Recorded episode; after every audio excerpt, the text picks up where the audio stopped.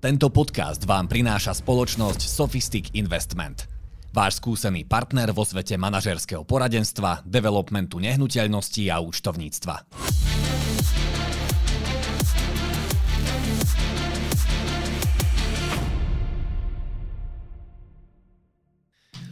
No, síce môžeme začať, ale rozmýšľal som, že ako ťa uviesť, lebo akože strieborný medailista z majstrovstiev sveta, bývalý hráč NHL, samozrejme kapitán Banskej Bystrice, ktorý Baranov doviedol k zlatému hetriku, no a hlavne aktuálne už asistent trénera nášho A mužstva. Tomáš Surový je našim ďalším hostom v podcaste BB Hockey. Tak dobrý deň, pán tréner teda. Ďakujem za pozvanie. Ako sa ti zvyká na tento prívlastok už, pán tréner? Ja to neriešim, skôr to riešia ľudia okolo, ale tak samozrejme to zmena teraz z pohľadu už vážnej, vážnej témy. E, z pohľadu na hokej je to samozrejme zmena, e, inak ten uh, tréner sa pozerá na ten tréning, uh, zápas ešte nie, uh, som neabsolvoval, ale proste keď je sám hráč, tak keď, sa, keď si ešte hráč, tak sa pozeráš sám na seba, v podstate na tie svoje povinnosti a už keď si ako tréner na tom mladie, teraz môžem len zatiaľ o tréningu rozprávať, tak si musíš mať detaily všetkých hráčov alebo väčšinu hráčov, však máme rozdelené úlohy v tom našom trénerskom štábe samozrejme. Ale už treba si všimať viac vecí, viac detailov, chyby, dobré veci a už proste sa trošku inak pozerať na ten tréning aj na ten hokej potom v zápase. A to viem, že, že veľa bývalých hráčov, ktorí sú už prešli do tej trénerskej kategórie, alebo ako to mám povedať, do tej roboty trénerskej, tak vravilo, že tie prvé zápasy je veľmi ťažko pozerať na striedačky, lebo ten pohľad je iný a stíhať tie veci ako hráč, napríklad hráč na striedačke si sadol, oddychol, tak to musíš pozerať stále. No ako ja sa to preto pýtam, lebo pred nejakým mesiacom, keď sme sa ešte v rádiu rozprávali, tak som sa ťa pýtal, či by si možno raz okusil aj tú trénerskú funkciu. Tam si bol tak na váškach, no a odrazu si tam, mal si také myšlienky, že v čom to bude iné, ako sa možno začlením do toho kolektívu z opačnej strany?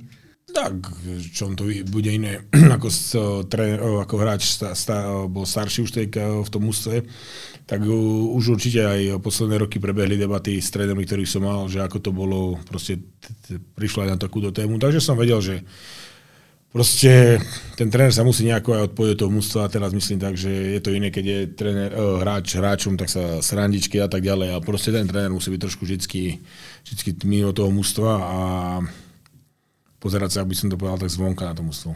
No ako si spomínal, máte rozdelené úlohy s Ivanom Dropom, Tukom Pojkonenom. Čo je tvoja úloha? Tak samozrejme, Tuka je, Tuka je, asistent, oh, je hlavný a samozrejme Ivan je jeho asistent, takže oni majú viac kompetencií ako ja, sú skúsnejší.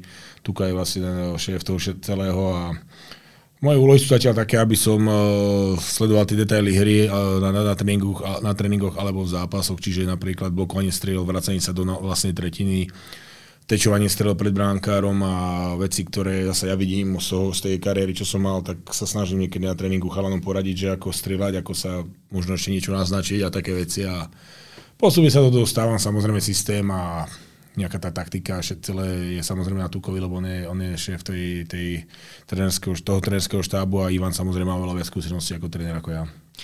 No a keď už spomíname Tuku, zostal tu teda fínsky coach, zahraničný coach a s tým sa často rozdeľujú tie názory na dva tábory, že prečo tu ťaháme zahraničných coachov? Tvoj názor je taký, že môže to mať prínos pre, pre slovenský klub?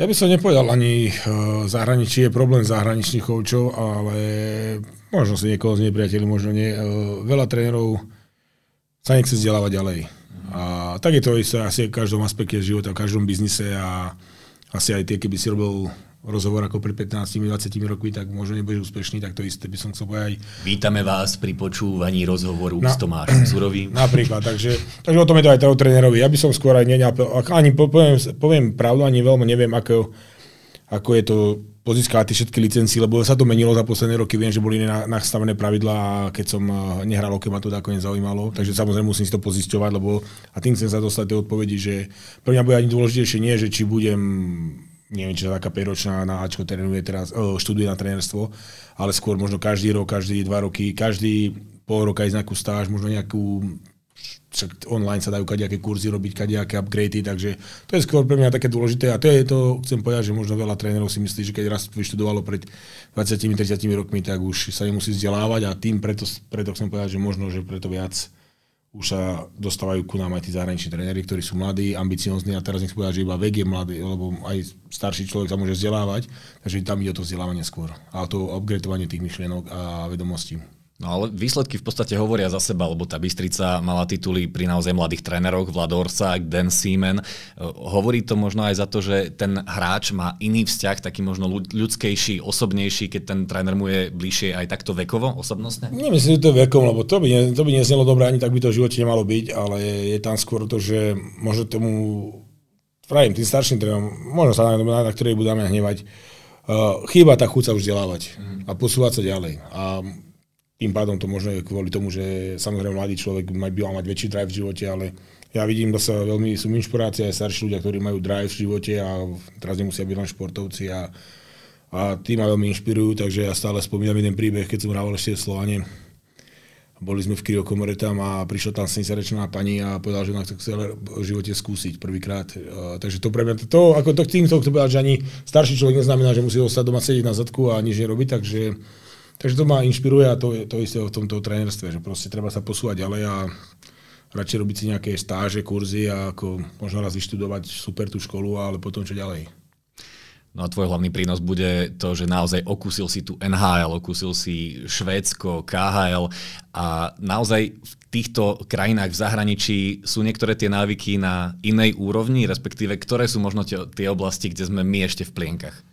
No a sa tak nerozprávame, že my nevieme hrať hokej a nevieme o tom nič, ako to zasa určite nie, ako vyrastlo tu veľa skvelých hráčov a aj trénerov, takže akože to zasa my nebudeme takí, že samých seba podceňujeme, to sa mi takisto na našej možno mentalite nepáči slovenskej, že radi, radi sami seba najradšej dávame dole, čo dúfam, že sa trošku pominie, takže Takže, ale samozrejme, vždycky si treba zobrať eh, z toho štýlu, z toho štýlu niečo iné, lebo ako si spomínal, každý každý, každý národ má nejakú mentalitu, máme svoje niektoré veci dobre, niektoré možno túto, čo, čo si aj ty možno naznačil, že sami seba dávame dole, je zase naša zlá mentalita. Čiže, čiže keď si... Uh, A učili vás to napríklad v tom zámorí naozaj sa nastaviť tak, že v žiadnom prípade sám seba nepodceňujem? Tak sa, samozrejme, a hlavne tam som sa naučil to, že ako si povedal, za chybu sa trestalo. Mm. A to ja s tým nesúhlasím. Ako, samozrejme, keď 5 krát dáš krížnu prihrávku cez tretinu, tak je to asi problém. Ale, ale možno šiestýkrát vyjde. No tak to už, to už je veľa, ale samozrejme, keď niečo chceš tvoriť a niečo chceš na tom mlade urobiť, no tak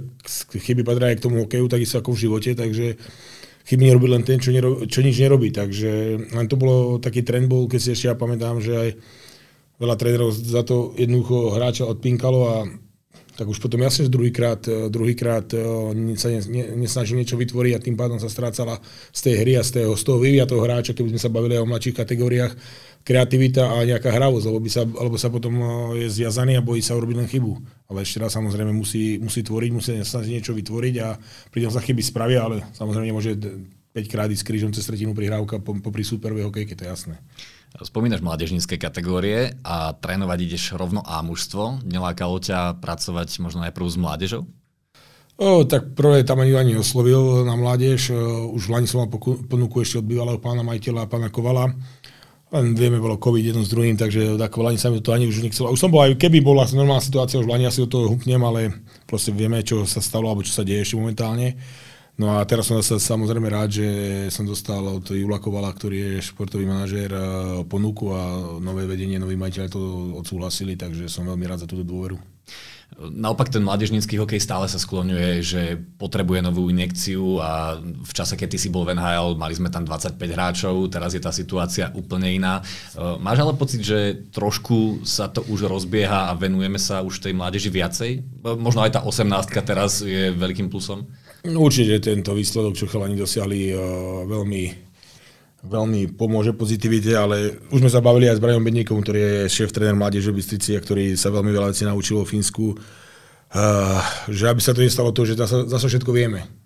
Čiže samozrejme treba ďalej na tom pracovať, ten prísľub z toho turnaja je obrovský a nielen ten, ten samotný výsledok, ale viem, akí hráči tam talentovaní hrajú, že tí chalani už hrajú aj niektorí seniorský hokej, niektorí sa vycháva, sú vychovávaní v tých škandinávskych krajinách, takže, takže skôr tú skladbu tú, týmu je veľmi pozitívna. No a keď môžem povedať za Bystricu, myslím, že Mišo Hans už to zobral ten klub od seba a nastavili tam nové trendy, ktoré samozrejme aplikovať a nie, tie návyky dostať do tých detí nebude zo dňa na deň, takže e, tie klobu dole pred ním, že sa že teda na to dala a ja viem, aké tam už, jak som to teraz trošku vrátil do toho hokeja, keď sa rozprávame s Brianom Bedníkom, ktorý vlastne robí aj pri Ačku, aj pri mládeži, mi rozpráva nejaké pravidla, nejaké tú identitu toho klubu tiež tu dať. Takže to isté chceme my aplikovať v Ačku, takže je to veľmi dôležité a myslím, že to je na dobrej ceste a smerom to ide. Len samozrejme, treba to dlhodobo robiť a hlavne stále. No a už sa vám rysuje aj ten kader Ačka. Je tam niekoľko mladých hráčov, možno nie až toľko, ako tomu bolo minulý rok, kde sa to naozaj postavilo na tých mladých hráčoch. Aký máš z neho pocit, ako sa rysuje?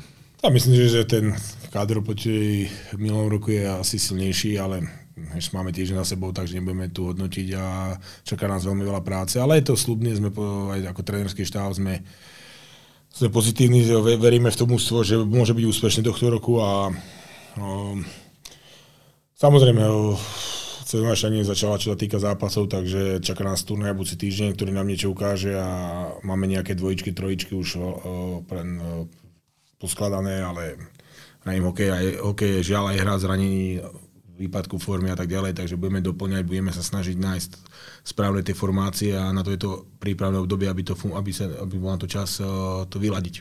Takže tento memoriál Pavla Zábojníka bude skôr takým testom tej chémie v mužstve?